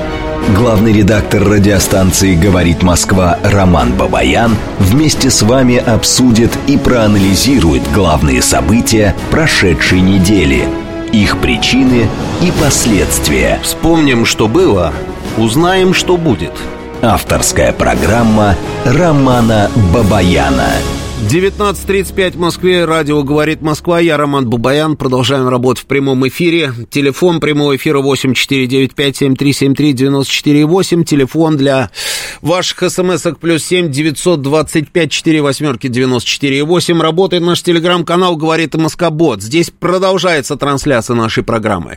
На нашей странице ВКонтакте она тоже продолжается, и на Ютьюбе она тоже продолжается. Александр Казаков. 5260. 5260. А вот интересно, до пяти с половиной дотянем, друзья? А давайте покажем им всем, что, конечно, дотянем. А, ну так вот, да, уже тогда 67-46. Чего-чего отделить Паша Мерседес умел. Вот это вот меня просто всегда а, и возмущало, и бесила вот эта вот история. Паша Мерседес. Какой Мерседес? Паша Мерседес упал Сергеевича Грачева Мерседес был не самый крутой. По тем временам даже, вот я не знаю, там, э, если сравнивать с теми машинами, которые ездили по улице. Прицепились, вот Паша Мерседес. Вот обосрать бы все, понимаете, да. Паша Мерседес, Паша Мерседес. Ну ладно, уже тогда Украми управляли американские советники. По их советам Украи пытались делить Черноморский флот. В тот момент американские советники там замечены не были, на самом деле. А, они, может быть, где-то издалека еще как-то и появлялись, да, но вот, вот так, как сейчас, и так, как вот там при Ющенко, при том же самом, а, я их там не видел. Я их там не видел. А, про американцев вы сказали, я вот вспоминаю еще один эпизод, расскажу вам тоже. Вот они нам, помните, да, все. Ой, Будапештский меморандум, Будапештский меморандум. Вот-вот ядерное оружие, мы вот отказались от него, там, от этого ядерного оружия, нам вот безопасность гарантировали. Вот это вот все, да. А знаете, как они отказывались от ядерного оружия? Рассказать вам? По, вот как это все происходило? Ядерное оружие, это ладно, ракеты там вывезли, все, да. Шахтно-пусковые установки на территории Украины шахтно-пусковые установки. Единственная страна, которая им говорила, ну, слушайте, ну вот практически открытым текстом, вы что, дебилы? Зачем вы их взрываете, эти шахтно-пусковые установки? Ну, мир это вообще такая гибкая история. Ситуация может измениться в любой момент. А, но кто его знает, может быть, завтра эти шахтно-пусковые установки опять понадобятся. Мы привезем обратно эти ракеты. Но мы же думали как? Мы же думали, братский народ. Ну, Россия, Украина, это же э, э, союзные века. Это, это Рос... А я сам из Харькова. А я вот из Днепропетровска, да? Мы, мы так думали, да? И мы им говорили, не надо взрывать шахтно-пусковые установки, оставьте их, пускай законсервируйте, просто тупо законсервируйте. Если хотите, а, там, я не знаю, мы даже профинансируем, чтобы вы держали их в нормальном состоянии, эти шахтно-пусковые установки, на тот случай, если вдруг нужно будет там, как говорится, отыграть назад, потому что кто его знает, как завтра все повернется и как себя поведут те же самые американцы. А знаете, кто больше всего настаивал на том, что Украина должна уничтожить свои шахтно-пусковые установки? Догадайтесь трех раз, Александр Казаков. Как ты думаешь, кто это? Он, он, он на своей волне. Да, он там копается, да. Америка! Америка! А, прилетаем мы с Павлом Сергеевичем Грачевым. Рассказываю, как это происходило. Прилетаем мы с Грачевым, значит, в Киев. Нас встречает министр обороны Украины. Был такой Валерий Шмаров. Они его называли Шмаров. Ну, неважно, в общем, Валерий Шмаров, он же Шмаров. А, гражданский был человек. Он встречает Грачева, а, и говорит ему, значит, а, ну давай там с приездом, в общем, все дела, идем там посидим, а, согреешься, зима, потому что согреешься, а потом, потом, значит, по, по программе мы должны перелететь в Умань, в город Умань, и там под городом Умань стояли, были шахтно-пусковые установки украинские, там в свое время стояли ракетчики. Грачев говорит, да, хорошо. А, и еще, говорит Шмаров, нужно, говорит, дождаться а, министра обороны США. Он вот сейчас, вот буквально, как говорится, с минуты на минуту его самолет тоже приземлится в Борисполе. Грачев говорит, ну ок, да. А нам, журналистам, которые сопровождали российского министра обороны, значит, нам говорят, вот садитесь вот этот Ту-134, это борт а, министра обороны Украины, и на этом самолете полетите, значит, в эту самую Умань, и там будете ждать трех министров. Мы хорошо, ладно, да. Садимся на этот самолет Ту-134, перелетаем в Умань. Перелетаем в Умань, выходим из самолета, нас сажают, значит, в автобус, и на этом автобусе мы едем а, вот туда, где эти шахтно-пусковые установки. Значит, приезжаем туда, поселок Комсомольское, по-моему, называется, Комсомольский, вот как-то так, да, по Думанью.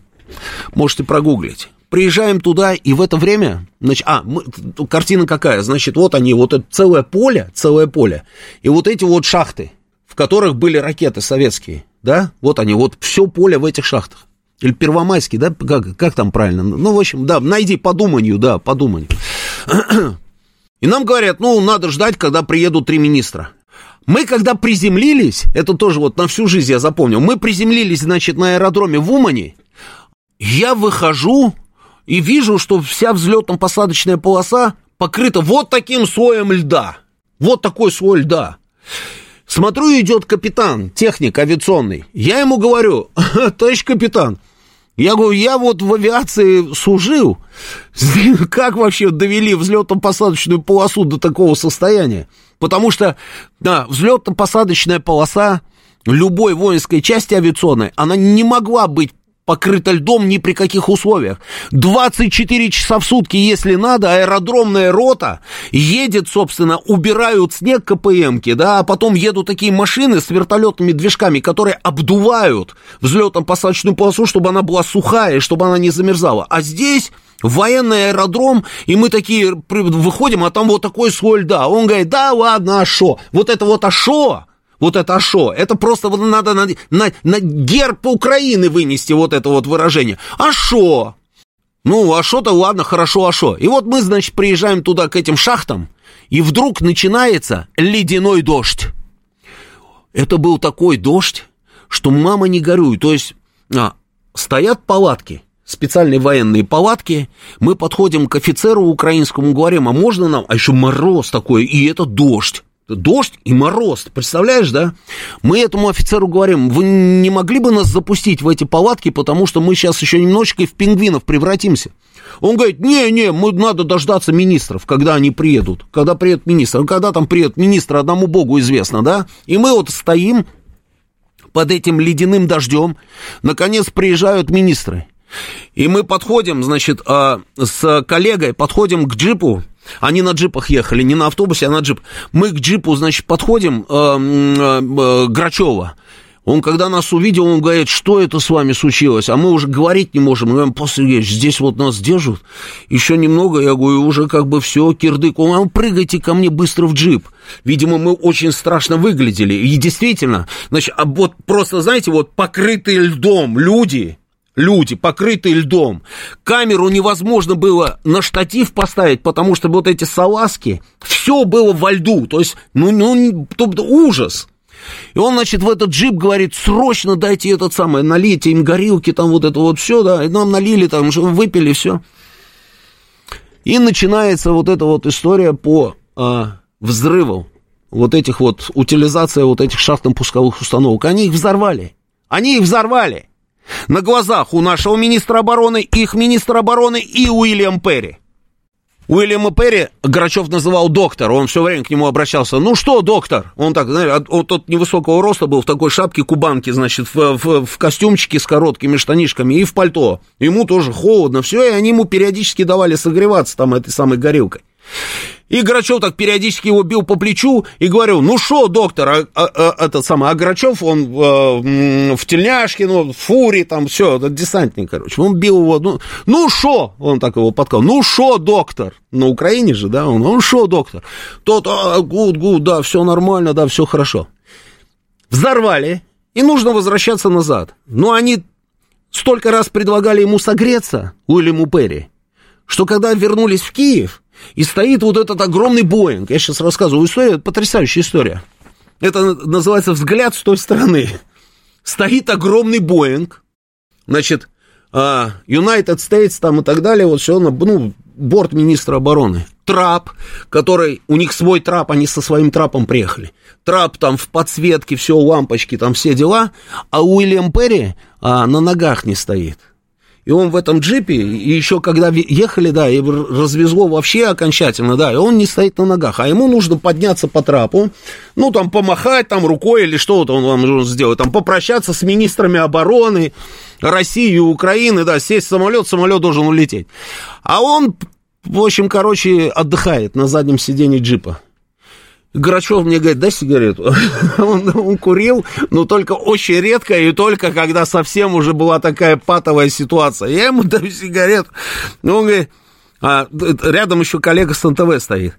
Он говорит, что делать-то, блин, этот самый доктор-то совсем этот э, расклеился. Мы не знаем, Павел Сергеевич, что делать. Да, говорит, совсем все хреново. Но зато, говорит, знаю, куда мы полетим. Мы говорим, куда полетим? Полетим, говорит, в Сочи, хоть согреемся немножко. И тут, значит, он стоит, курит, и вдруг, а я смотрю, там, ну, где-то, ну, метрах в 50, наверное, от нас, вот так на полусогнутых, чтобы начальство не заметило, какой-то там человек в военной форме. Грачев его увидел, а он «Стоять! Ко мне!» Тот подбегает и такой, прапорщик Голопупенко там по вашему приказанию прибыл, товарищ генерал. Он говорит, а он повернись боком. Тот поворачивается боком. А мы такие стоим, не поймем, зачем он это делает. А ну повернись другим боком. Раздевайся. Тот в смысле-то, товарищ генерал, раздевайся и все. Мы говорим, Павел Сергеевич, а зачем? Он говорит, да похож же, смотри, как на доктора похож. Прапорщик разделся. А там как? Там вот этот самолет, и в районе аэровокзала специально за ленточками место для журналистов, которые должны снимать уже последние кадры, да, что он поднялся по трапу и улетел, да. Ну, расстояние достаточно такое, как бы серьезное, но все равно как бы видно. Он, короче, раздевайся. Личная охрана, значит, переодела. Переодела этого прапорщика с американцами поговорили, все, и они поняли, что это единственный вариант. Они переодели этого прапорщика, и этот Голопупенко, я уж не помню его фамилию, наверняка вот просто он всем своим родственникам, наверное, еще и внукам, и правнукам будет рассказывать эту историю. И этот Голопупенко гордо почапал по этому трапу на самолет министра обороны США. И потом журналистам всем сказали спасибо, они все ушли, там прапорщика вытащили, обратно передели, и Уильяма Перри охрана занесла. И он улетел. Это вот такая вот история, история. Это к тому, что на самом деле только американцы настаивали на уничтожение вот этого ядерного потенциала. Это только они давили Украину. И те велись на это на все. Но при этом во всех смертных грехах всегда обвиняли нас. И нам предъявляют, что мы заставили их там и так далее, и так далее. А было это вот так. А, долгая, упорная, 24 на 7, 365, работа от, вот уйти от России максимально далеко. И выходили из рублевой зоны, при этом для нас была загадка, зачем они это делают. И они им сами же, сами же руководители их предприятий говорили, зачем мы выходим из рублевой зоны. Ну зачем мы это делаем? У нас расчеты, взаиморасчеты с русскими, там все уже, как говорится, годами вот эта схема работает, все хорошо. Нет, выходим из рублевой зоны. Нас никто не гонит, давайте до, до, до упора будем оставаться в этой рублевой зоне, это выгодно. Говорили директора всех основных предприятий Украины, тот же Южмаш и все остальные. Нет, выходим из рублевой зоны и все. И вначале там какие-то карбованцы завели, там с какие-то такие вот такие вот недоденьги непонятные. Потом ввели свои гривны. Потому что решения это были не экономической целесообразностью продиктованы, а политической политические были решения, и никто их не давил тогда так, чтобы они прям вот, как говорится, и сказать нет не могли. Но они это делали. И в итоге вот мы пришли к тем вот отношениям, которые у нас сейчас есть. Давайте зачитаю ваши сообщения и потом возьму звонки. Убери мне, верни этот самый, чтобы я видел телефоны, да. Телефон прямого эфира 8495-7373-94-8. Поехали, слушаю вас, вы в эфире говорите. Алло. Здравствуйте. Алло. Да я слушаю вас, говорите. Э, да-да. И, конечно, вот новейшая история отношений России и Украины, она реально поучительна. И вот тоже совсем уже новейшая история, когда в прошлом году Барель злосчастный заявлял, что все будет решено на поле боя. Ну, здесь он, видимо, был недалек от истины, наверное, да, в этом заявлении. И, с одной стороны, через 11 месяцев там эти пресловутые выборы в США президентские, и демократы боятся, так как это вот Украина непопулярна, боятся проигрыша, и это с одной стороны. С другой стороны, э, Запад, НАТО боится, что Украина э, вот, э, потеряет, ну, отдаст какие-то еще новые территории, да, Россия будет иметь успех – Э, в военных действиях. То есть вот эти две, два противоречивых фактора по поводу вот, э, так сказать, этих вот переговоров, так сказать, на которые то ли толкают, то ли не толкают Украину несчастную. Вот такие, наверное, факторы. И за ближайший год очень многое произойдет, я думаю. А, э, и вот здесь никто не будет просто спокойно да, ожидать этих выборов в США очень много изменится, видимо, за ближайший год. И, может быть, и э, для нас успешно и СВО будет завершена. Тоже эта вероятность, да, вполне есть. Так и будет, даже не сомневайтесь в этом. Наверное, так. так. Да, спасибо. Слушаю вас, говорите в эфире. Алло, алло. Да, да, да. Добрый вечер, Добрый. Роман Георгиевич. Добрый. Ну, вы знаете, как говорится, что будет, а что было. А помните, что было, когда у нас нацисты бегали? Баркашовцы, Макашовцы, ампиловцы со свастикой. А потом расстреляли советского власть, стреляли. А потом пошло, как помните, э, помните, в Целине, э, ой, э, нет, Тихий Дон, Петр и с Григорием Мельхов разговаривают. Один за белый, другой за красный. Выпили, посидели горелочки. А их-то и говорит, большевики гады, страну как лемехом по полю прошли, разделили пополам. Понимаете, тогда была социальная революция, царь там, допустим, буржуи. А сейчас-то мы кого делим? Национальная революция получается. Это что, повторение 17 -го года? Спасибо. Кто ее сделал? Народ сделал? Спасибо. Это не народ делал. Спасибо. Спасибо. Это власть, которая пришла. Вот эти подонки, мерзавцы. Ну, как их называют-то? Э, ну, как-то называется. Спасибо. Спасибо. Да, слушаю вас, говорите вы в эфире. О, слетел звонок. Знаете, Роман, пишет ОФВ, э, как только про дележку флота начали рассказывать, я вспомнил, что тогда думал, почему же мы им газ и электричество не перекрываем, как Украина в наглую у нас ворует. Но мы санкции не вводили, результат на лицо, а рубанули тогда, может, и позговорчивее были бы. Слушайте, ну, запусти вот это видео. Вот запусти, запусти. Со звуком, да? Да, со звуком, конечно, да. Давай, запусти это видео. Надо, чтобы мы проявили с президентом нашу общую волю, заставить все об этом. Утром проснулся, стал думать, что ты сделал для Украины прежде всего. Вот так надо повернуть психологию человека. Вот такая должна быть психология человека. И ладно, да, там, слушайте, это было во времена Ельцина, но потом у нас стал президент Путин, но наше отношение к Украине не менялось. Мы по-прежнему, да мы по сей день, ну посмотрите, ну вокруг просто посмотрите, вы обнаружите огромное количество людей, которые будут считать, что это по-прежнему братский, дружеский там и народ, и государство, и, и все остальное, а Зеленский просто у нас заблудший товарищ, понимаете? Ну вот мы такие по природе своей. Может быть, да, действительно, если бы тогда перекрыли бы кислород, может быть, они поняли на самом деле, как нужно действительно себя вести с Российской Федерацией.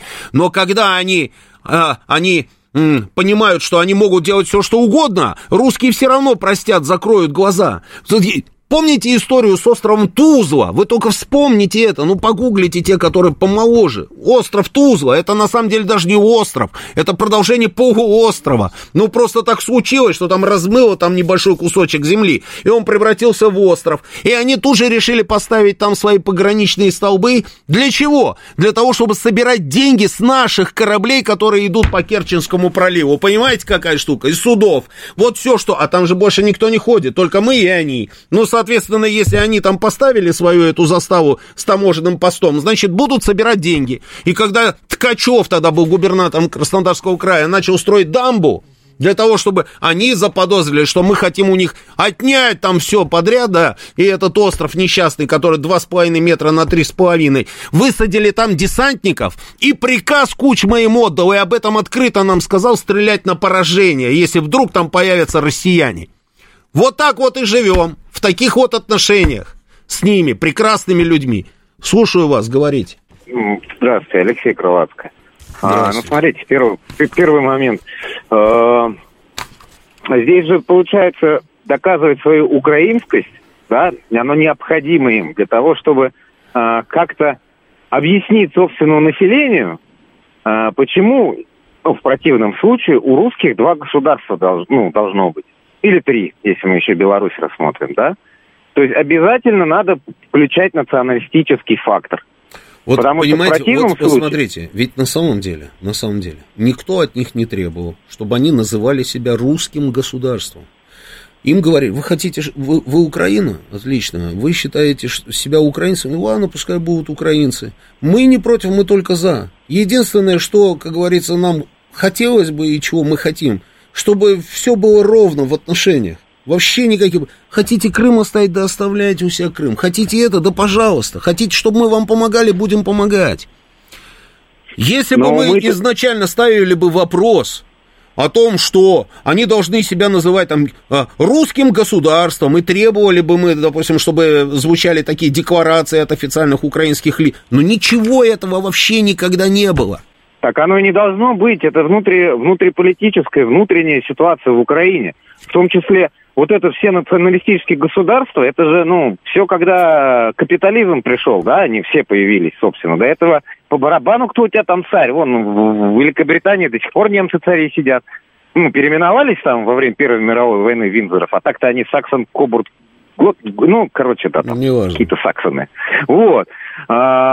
А, просто им же надо объяснить, почему у них, например, не э, МТС какой-нибудь, условный МТС, там, Билайн, там, Мегафон, ну, какая-то большая тройка, да, там, или Сбербанк работает, а именно Коломойский какой-нибудь, да, там, личный, местный олигарх, потому что он же украинец, и ты украинец, мы с тобой не русские, мы с тобой украинцы, и должны украинцы работать только тут украинцы, а в ту сторону даже смотреть не надо, они нам только зла желают и так далее. То есть э, вот это все подстегивалось, в том числе, кстати, когда вот мы говорим, что и за газ там не платили и так далее, ну я вот вам историю могу сказать, да, там, когда у нас недавно стратегический завод, да, в 2012 году еще было, просто гражданин Украины Уралвагонзавод передал в управление. Тот его потом спер благополучно. Сейчас он где-то как политический беженец в Европе скрывается. Вот.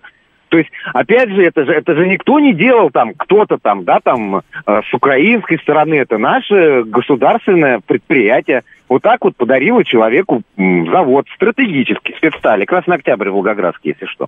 Вот господину Герасименко Дмитрий Петрович. Все, мало времени, а... я понял, да, я понял. Мысли ясна, так еще один там звонок же наши возьму. же это олигархи тоже. Да, это наши олигархи, воровать. это еще те, да, мы знаем про этих людей. Там они все, же вместе что, да. все эти Тимошенки, Фирташи, они же вместе все с нашими спасибо, это все воровали. Спасибо, да, это правда. Это правда. Да, слушаю вас, говорите. Говорите, Алло. говорите, да, у нас минута, да, потом будут интереснейшие А, да, новости. здравствуйте, Роман слушаю Георгиевич. вас. Меня Андрей зовут. Я вот коротко. А вот, ну, Россия всегда была и всегда будет и везде. Без нее любой вопрос никогда не решится. Россия, вот, считается, тысячелетней историей, вот, и всегда она будет везде. Дай как бог, бы- дай бог, главное, как- чтобы как- мы как с вами ее не профукали, правильно? Не профук. Ну и слава богу, вот на этой оптимистичной ноте, собственно, мы сейчас уйдем на новости. Евгений Фомина у нас уже в студии. А, после выпуска новостей два Георгия. А, нет, сегодня же у нас вторник. Ну вот, понимаете, вот. А я вот все, да, вот хочется про футбол. Ну ладно, да, что у нас будет после? Радио... А, радиоакадемия, прекрасно, да. Борис Александрович Чернышов, да, прекрасно, у него прекрасные гости всегда, наверное, ректор какой-нибудь будет очередной у нас в гостях в студии, говорит Москва. Сейчас Евгений Фомина и новости.